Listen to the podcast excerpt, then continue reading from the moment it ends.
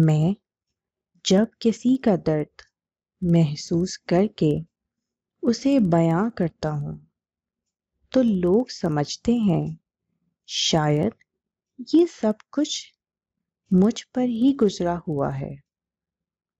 کیا ہم نے کسی کا احساس کرنا چھوڑ دیا ہے؟ کیا کسی کے دکھ سے ہمارا کوئی واسطہ نہیں رہا؟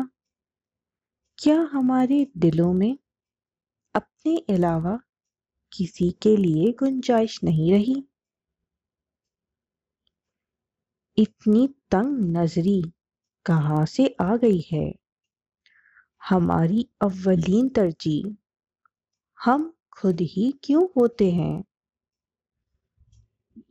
یہ مسئلہ اکثر لوگوں کے ساتھ ہوتا ہے کہ میری خوشی، میری پسند، میرا دکھ، میرا فائدہ۔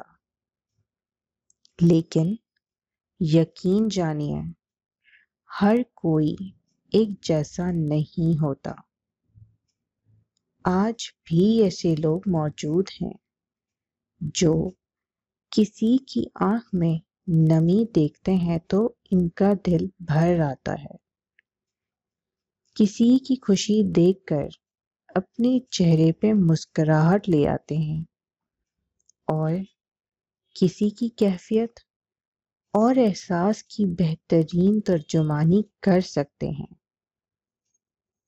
آج بھی ایسے لوگ موجود ہیں۔